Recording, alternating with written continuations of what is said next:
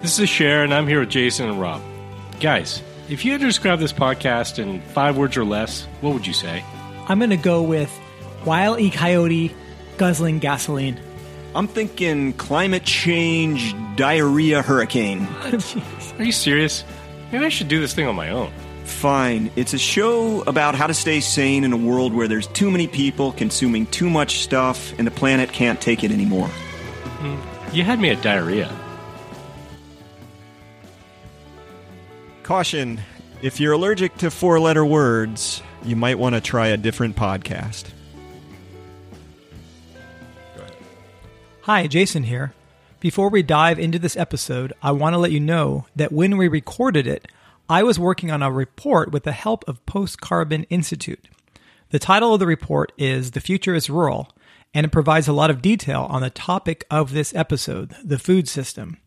You can download The Future is Rural at www.postcarbon.org, and I hope you'll give it a read. Now back to our regularly scheduled program.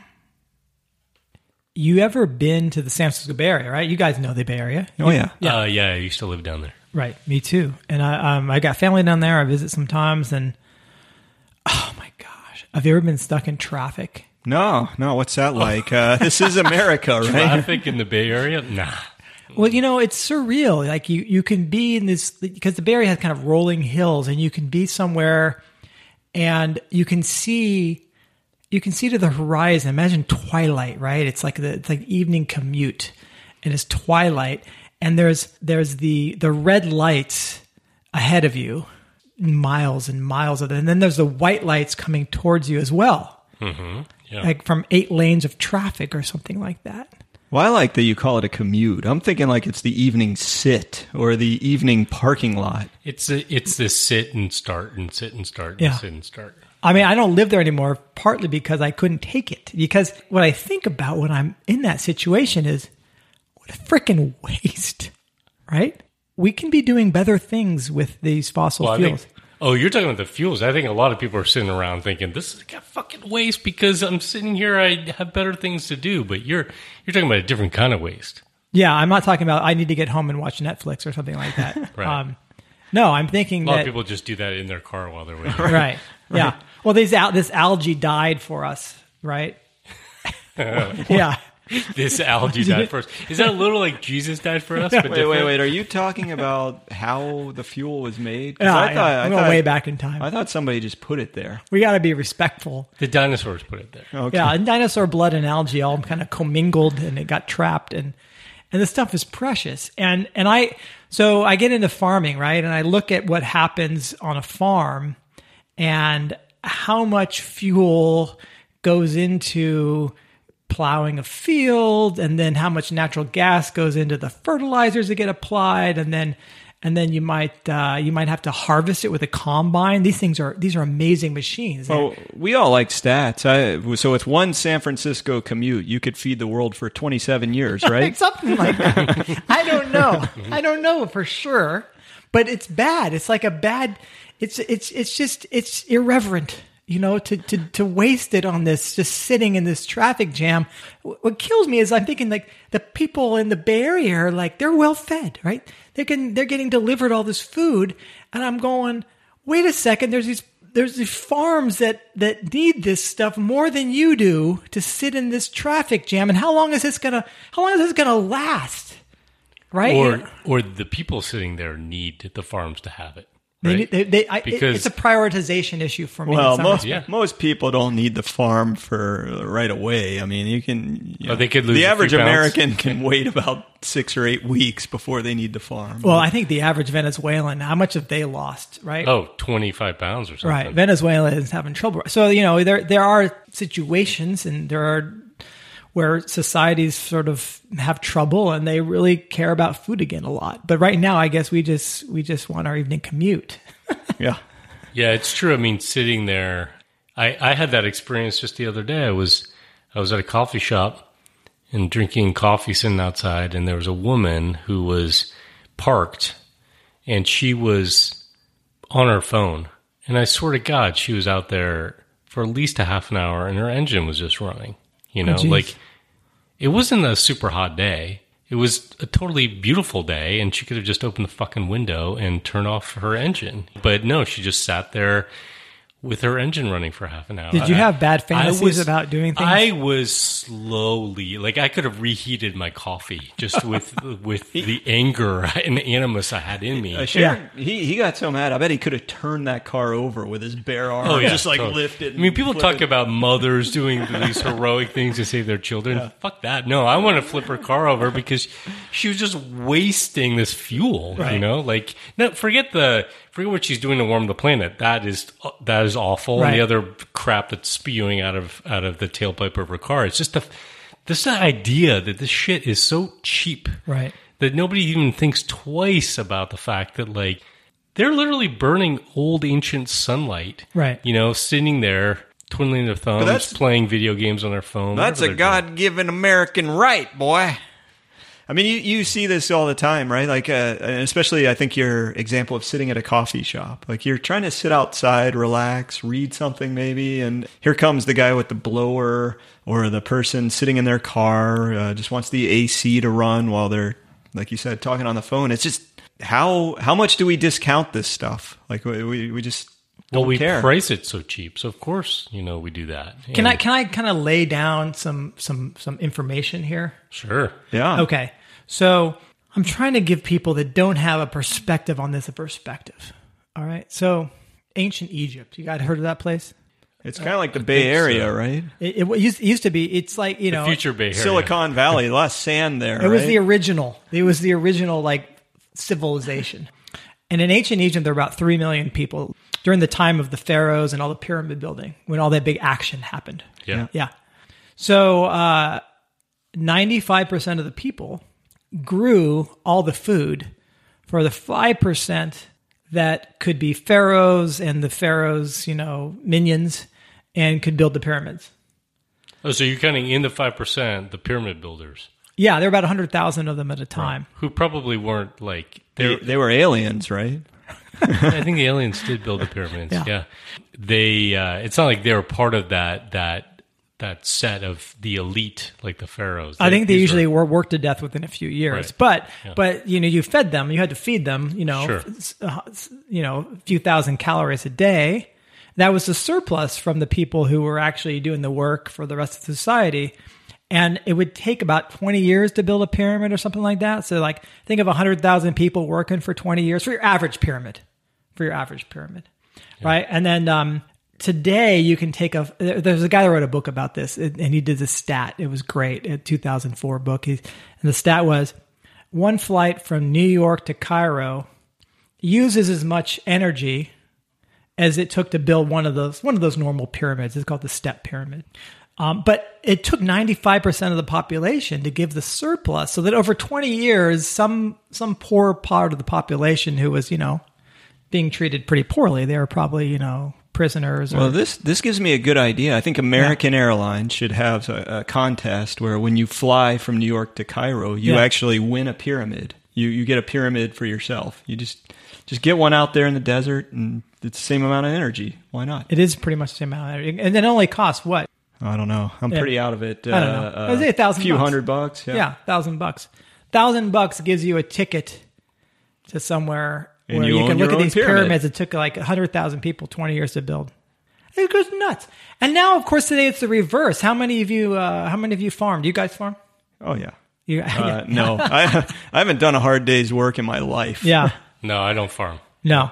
No. It's it's pretty rare. I think uh, one of the Well- population is officially a farmer. I, I'm going to say until I moved to Oregon and met you, Jason, and met a couple of your colleagues, I don't think I ever knew a single farmer. right. Because they're so they're so You rare. never met farmers at like going to farmer market or something like that. No, I don't think I went to a tr- well, you know, to a true farmers market until I was here. Yeah. Um, you know, I think the three of us uh, middle-aged guys, we grew up at a time where that stuff was disappearing, and you didn't Right.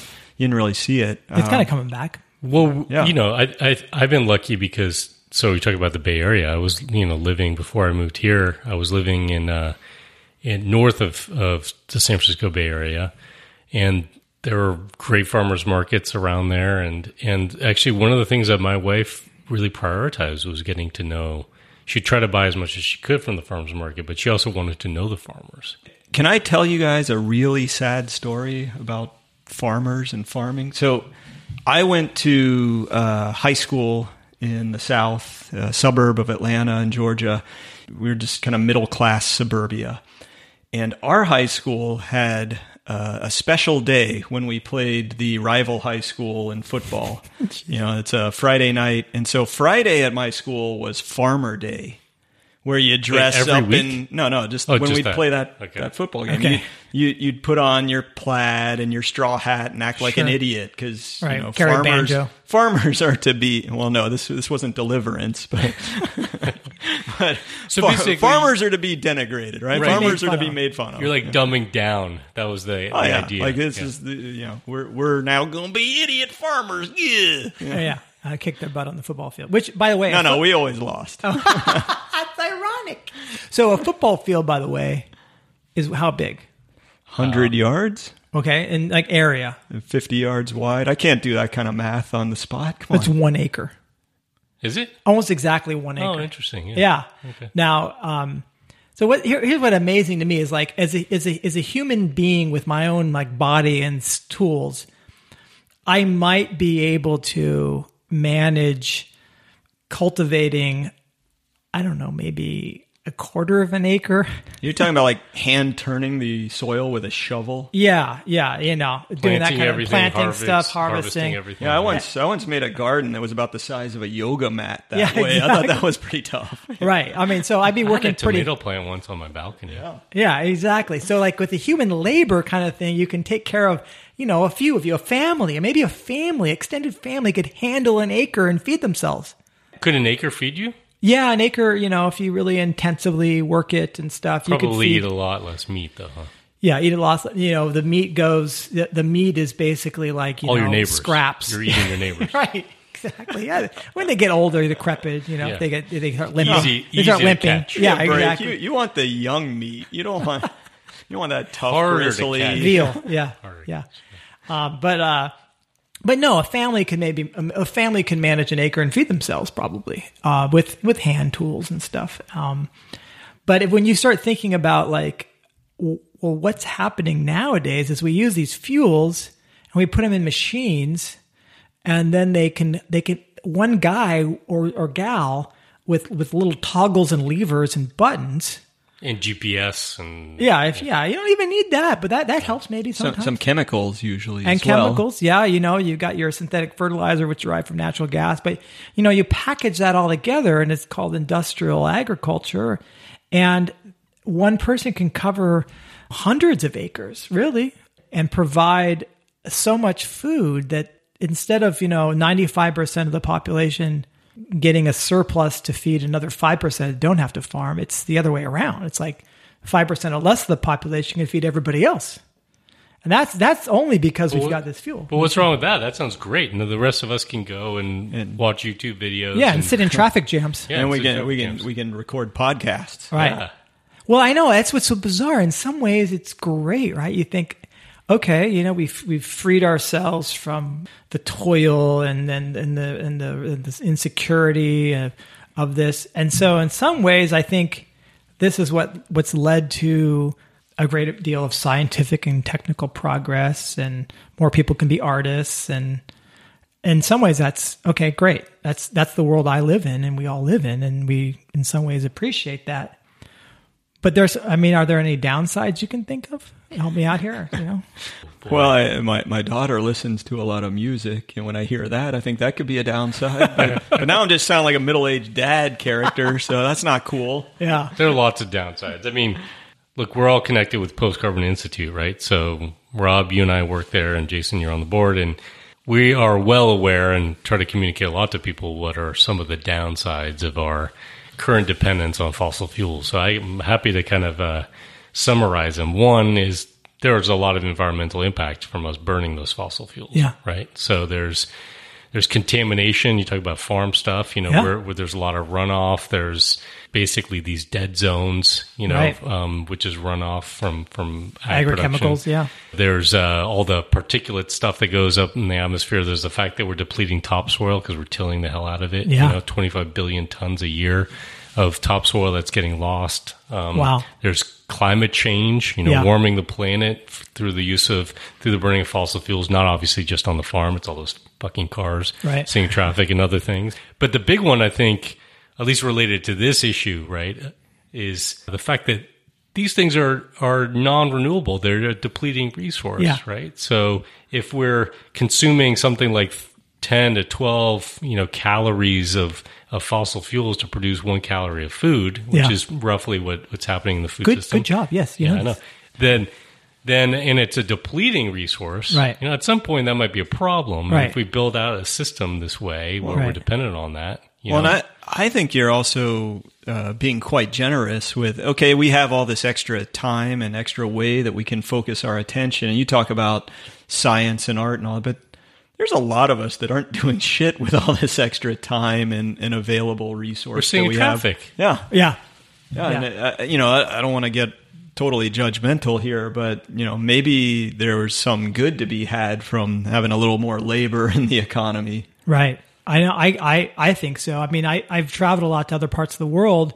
Um, you know, burning burning a lot of kerosene uh, at thirty five thousand feet along the way. You hypocrite, yeah, you. it- you know, traveling at six hundred and fifty miles per hour and in, in my recliner seat. It was it was awesome. Anyhow, um, you're just sitting there bitching about the, uh, the service. oh, I couldn't get my drink in time, and you know, oh, the food wasn't really Those that great. bathrooms are really small. It was very small. They are, yeah. Um, anyhow, I got there. I got I, got there. I got through it, and um, so I'd land in some uh, some so called third world country, and then you got to the countryside, and there'd be these like six year old kids in the highlands of Peru who are like herding a herding thirty sheep down the road to the new paddock, right? Or these families working together uh, harvesting potatoes, and you're just going, these populations look nothing like the people that you know they don't do the kind of things that uh, the people that I grew up with do. Completely different lifestyle. But in many ways they're not so dependent upon these fossil fuels. And if you look across different nations there's a huge range. There's some nations have 80% or more of their population still involved in growing food for themselves and their families and their communities.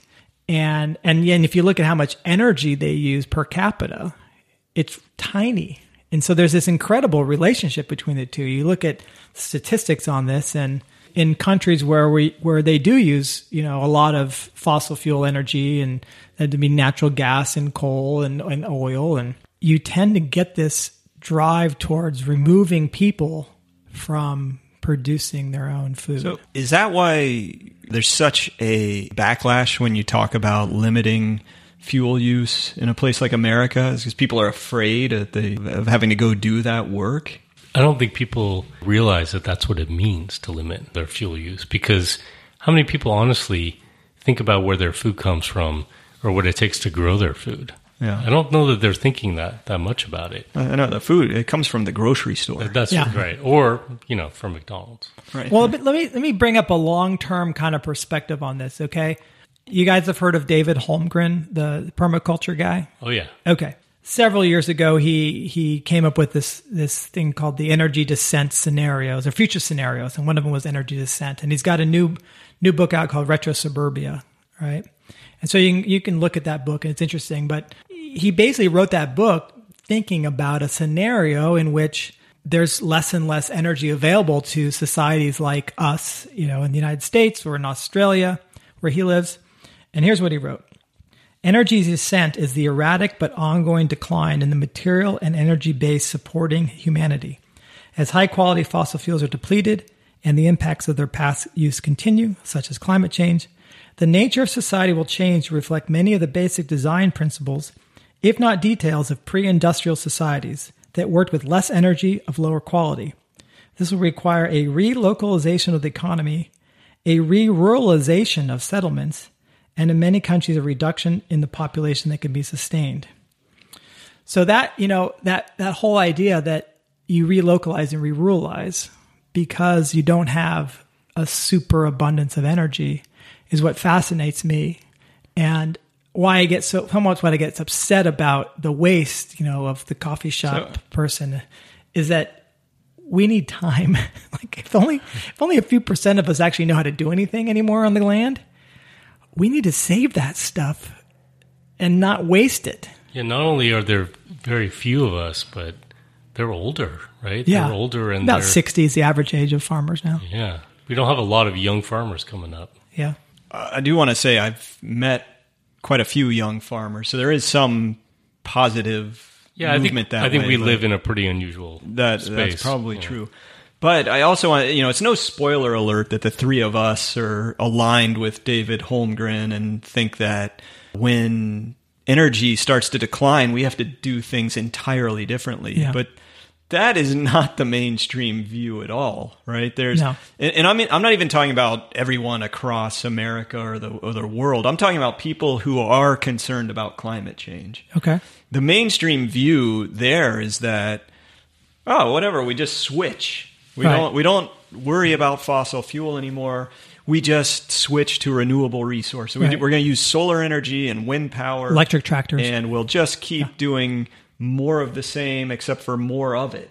Yeah, and people will be confined to like urban cities, yeah, centers, and stuff. Yeah, and, we'll, we'll have vertical farms. We'll be growing stuff Yeah, on our yeah. roofs and on the sides of yeah, buildings. and It's no robots will go into the hinterlands and gather grain for us from uh, you know. That always kills me. Like, you ever try to grow something in a beautiful natural setting? It's not. It's not always the easiest thing. Now, now try to grow one inside of a building. Like, Oh, uh, I, I this this also really ticks me off. I mean, I think I would like every anybody who is proposing eco modernism kind of perspectives on. Come visit me if you want, and I'll I'll give you tours around and show you how farms actually work and what it really takes and what what the problems are. I mean, I don't think those folks have any actual tactical, practical experience in the real world doing farming. Well, I think what they're doing is confusing technology and energy, right? Like they think because technology has improved so much, because we've had this incredibly stable supply of energy and, and cheap, that uh, because the technology can improve like that, that we can do anything we want. Yeah. But it's all dependent on that fossil fuel energy uh, supply that, that that we burn in traffic and and uh, waste by building ski resorts in the desert. I think, yeah, I mean, I think part of it, you, when you talked uh, earlier, Rob, about, you know, high school and people dressing down as farmers and that being sort of like considered to be, you know, lower class or something. I remember talking to, um, and I won't name the organization, but I remember talking to, to somebody who was working for uh, an environmental, like environmental justice, you know, nonprofit that was really focused on trying to create green jobs, you know, and they were all about trying to create jobs in solar industry and renewables in general. And I asked them about, well, what about the food system? What about growing food? And that was so unappealing Really? to them because they saw that, and I understand it. They Yeah. their, their view of labor on the farm is the plight of you know often migrant, undocumented farm workers who have a pretty hard life, get paid shit. You know, it's not aspirational.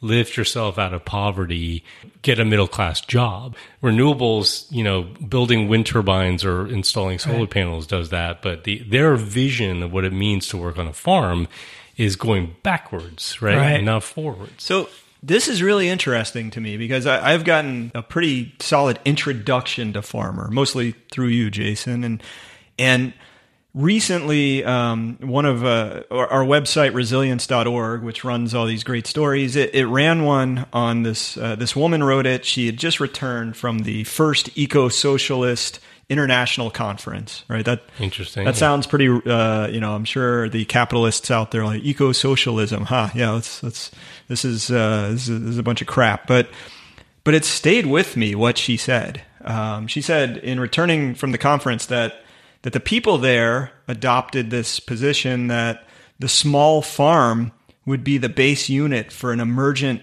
future society and it would be founded on on these ideals like recovery of historical memory and and territorial organization by by bioregion and and respecting the rights of nature and decolonization of the mind i thought that one Yeah. was particularly fascinating and then reconfiguration of indigenous nations. And the reason that stayed with me is uh, I've been trying to think like, yeah, what would society look like if we don't have that fossil fuel base, which we know at some point in the future we won't, and maybe sooner than later if climate change is progressing as rapidly as it is.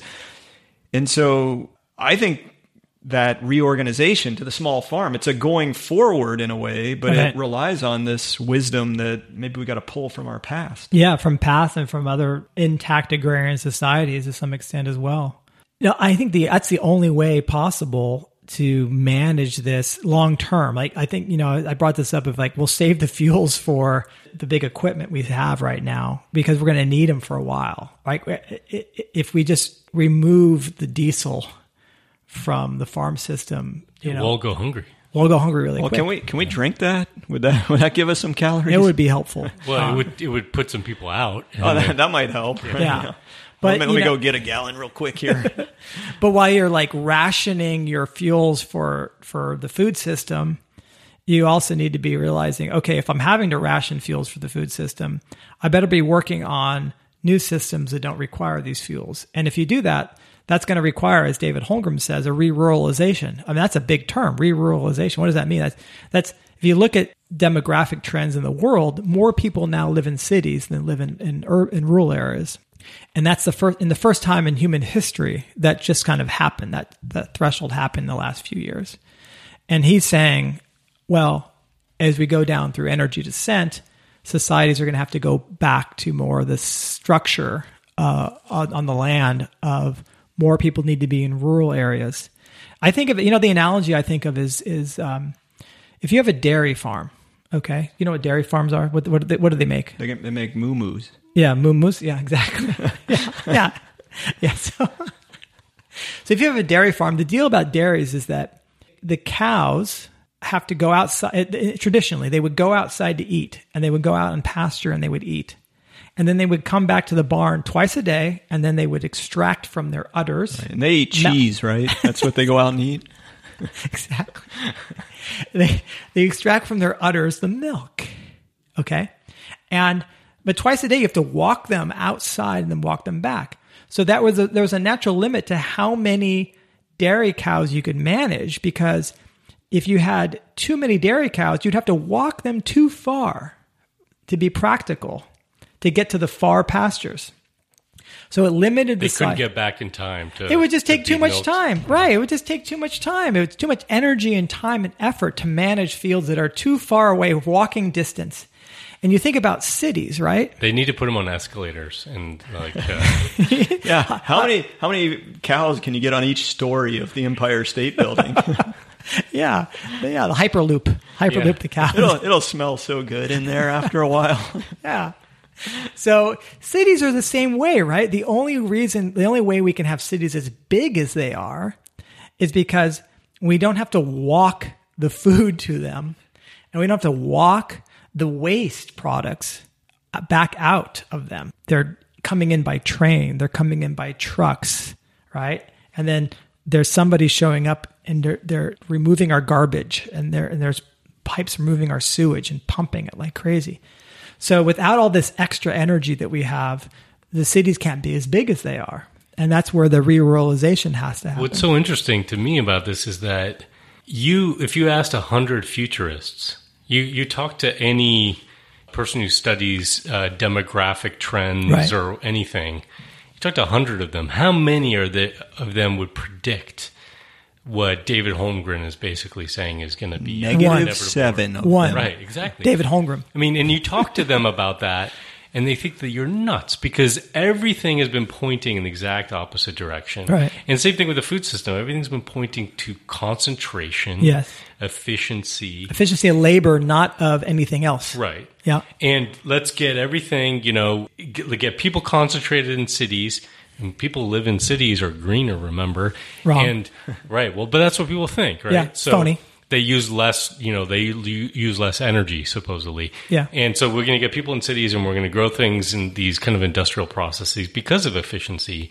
You talk to them about this idea of no, we're actually going to have to live in smaller cities. We're going to have to have people going out of cities. Yeah, they, live think on you're land again. nuts. you I don't think you guys understand what a futurist is. Uh, a futurist is somebody who tells people what they want to hear, right? Right. We will. That's 3- how you get a job. Is we're, we're in the wrong line of work. We're going to 3D print uh, Food. We're going to get rid of cows. What are you talking about? We're just going to 3D Well, print people are your working on it right now. Yeah. Yeah. And uh, you, you know, you guys are part of the wet blanket society, basically. You know, that is not a good uh, future scenario. Yeah. But but there is on the flip side, I kind of feel like there's there are people who, and I'm guilty of this a bit, where we embrace. I think a lot of people have embraced sort of local food, organic food, ethical food. You know that this has been a growing movement in this country, and I think a lot of that's driven from a values perspective or a health perspective. And we tend, those of us who are like really do-gooder, progressive types, we tend to romanticize the small farm and the small farmer, right? Yeah. and and I think uh, a lot of people might say, "Oh, well, this is all going to be a good thing, right? We're all going to grow food, you know, and and small plots." But there's probably something, at least in the near term. I think this is what you're talking about, Jason, where in the near to to medium term, we might have to actually use fossil fuels, right? And and use them wisely, which is why it drives us, I think, all of us so crazy when we see people, you know, burning it on stupid, stupid Right. reasons because we actually do need it right now to grow food. Even if we decide that we want to do it in a different way, you know, there's 7.6 billion people on this planet, Right. you know, and can we actually feed that many people without all the inputs of fossil fuels? It'd be know? pretty tough. Yeah, so I th- I think that you know what do you do if you're if you're an individual understands this information? I mean, I think Jump out of the top of a vertical farm. One, don't leave your fucking engine running while Yeah. you're talking on the phone. well, what's fascinating to me is to think about that. Okay, you talked you mentioned earlier like ten units of energy go into in the food system to produce one unit of food, right? It's totally backwards, right? If if if we were a pack of lions, we'd be starving. You chase ten impalas to get one, or you know you run out of energy. but how do you then as an individual take some control and also then maybe become more adaptable to the future whether for yourself or your kids? Well i think at home three out of those 10 calories you're talking about are in the home. Hmm. Two out of 10 are on the farm. So the farmer is only using I mean, it's bad. Okay. The, the farms are using two units of energy to produce one unit of food. Okay. That's not great. It's not That's great. not sustainable. It's not sustainable. The home is using three units of energy out of that out of that ten for the one unit it gets in, in consumption. So all the cooking you do and the refrigeration and mm-hmm. and, and, and all that. and the, probably the food waste too. and food waste, we waste, you know, up thirty percent of our food at the home level. It's even worse if you start looking at what what waste restaurants and yeah, and, in the, in the processing system. But fifty percent of that of that is in the sort of the processing and transportation is a little bit of that, but it's the food processing and packaging. Mm-hmm. And, and all the intermediaries we have, the stores, the retail establishments. So if you can eat seasonally, right? Know how to actually cook, know how to cook the right amount so you don't waste and, and cook food that everyone wa- likes to eat and it's a nice balanced diet. And then learn how to support those local farms that are using best practices to reduce their energy use on the farm. Figuring out a way to eat locally, seasonally, and be a great like chef A little bit lower on the food chain too. And- and eat lower on your food. chain. Don't don't don't eat as much as much meat. I'm like not all meat's bad. I think a lot. I think some meat's really good. You know, pasture based meats I think are, are can be great to restore the soil. oh man, we are going to get a lot of hate mail for that. no, I it's true though. You need to. The soil's getting tilled all the time is some of the most destructive things you can do. right. you think all of this is better than becoming a breatharian? I I, I taste better. It tastes a lot better. You get you get a little more energy out of it. Yeah. Wait, what the hell's a breath breatharian? That's uh, well, you know, me and Jason have been working on this diet for a while, right? Where you you you just breathe air? yeah, but you have to turn it into calories for your body. Oh, okay. You have to wait till the planets align correctly, and you've got to. Yeah. you let me know when that happens, Yeah. all right? I'll But come but back. it- You'll be a skeleton. But I think there's a lot of individuals and households can do. But I also think there's a lot of work that can be done in your community uh, to build more more food security and to learn about these issues. PCI has some great resources on the food system. Yeah, and people should check out David Holmgren's stuff too. I And mean, David Holmgren stuff is great too. So, you guys hungry?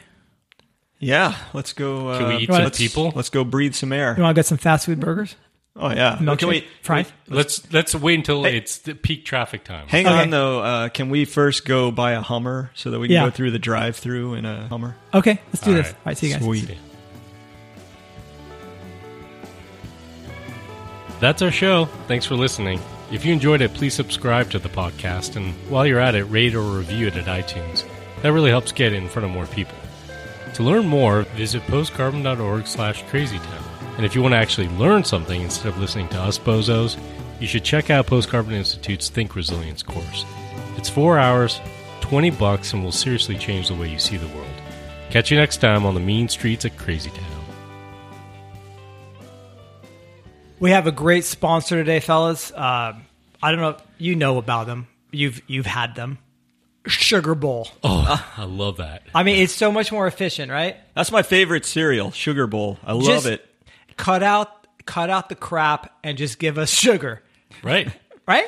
Yeah. It's so good. You know what the best way to eat Sugar Bowl is? You, Tell us, you- Rob. What do you like to do? I like instead of milk, you pour corn syrup over it. High fructose if you got it. Yeah. And what's great about it is that every Sugar Bowl uh, serving is individually wrapped in plastic. Oh yeah. That's yeah, awesome. It comes in that styrofoam bowl. It's so comforting. Yeah, you get two pounds, thirty-two ounces of pure Sugar Bowl in every serving. wow. That's uh Well, I, gi- I give it to my kids every morning, and then I send them off to school. yeah yeah. The teachers love it. They're like, wow, look how awake and alive these kids are. I love it. Now, if you order now, if you buy a case of Sugar Bowl, it comes with a free month supply of insulin. it's fantastic deal. You can only get this right now. Yeah. Do you uh do you get any kind of like um coupon for the clinic? No, but you do get a plastic shovel to scoop the sugar bowl into your mouth. Oh man, I, you know that's that's what's missing. I love shoveling sugar into my mouth. Well, all kids like this a lot. You're going to be a very popular parent if if you buy your kids sugar bowl. Yeah, I mean, I, I had to buy a sugar bowl for my kids because they came home and they were crying about the fact that their friends had it. You know, they were actually eating it for lunch at school. Their friends. Well, yeah, I mean the school system is serving kids sugar bowl now um, for the Yeah. breakfast. What- if you go. totally. You know, I used to give my daughter Pixy Stix for breakfast, and she was like, "It's too sour." So I started giving her sugar bowl. And the pixies are small. It's just like a little straw. The sugar bowl, you have scoops. You can scoop the sugar into your mouth in scoopfuls of plastic with a plastic scoop. Yep. So we can't recommend Sugar Bowl highly enough. You guys should go out and get it. We'll actually have Amazon send it to you. So we should eat some before our next episode. I'm there.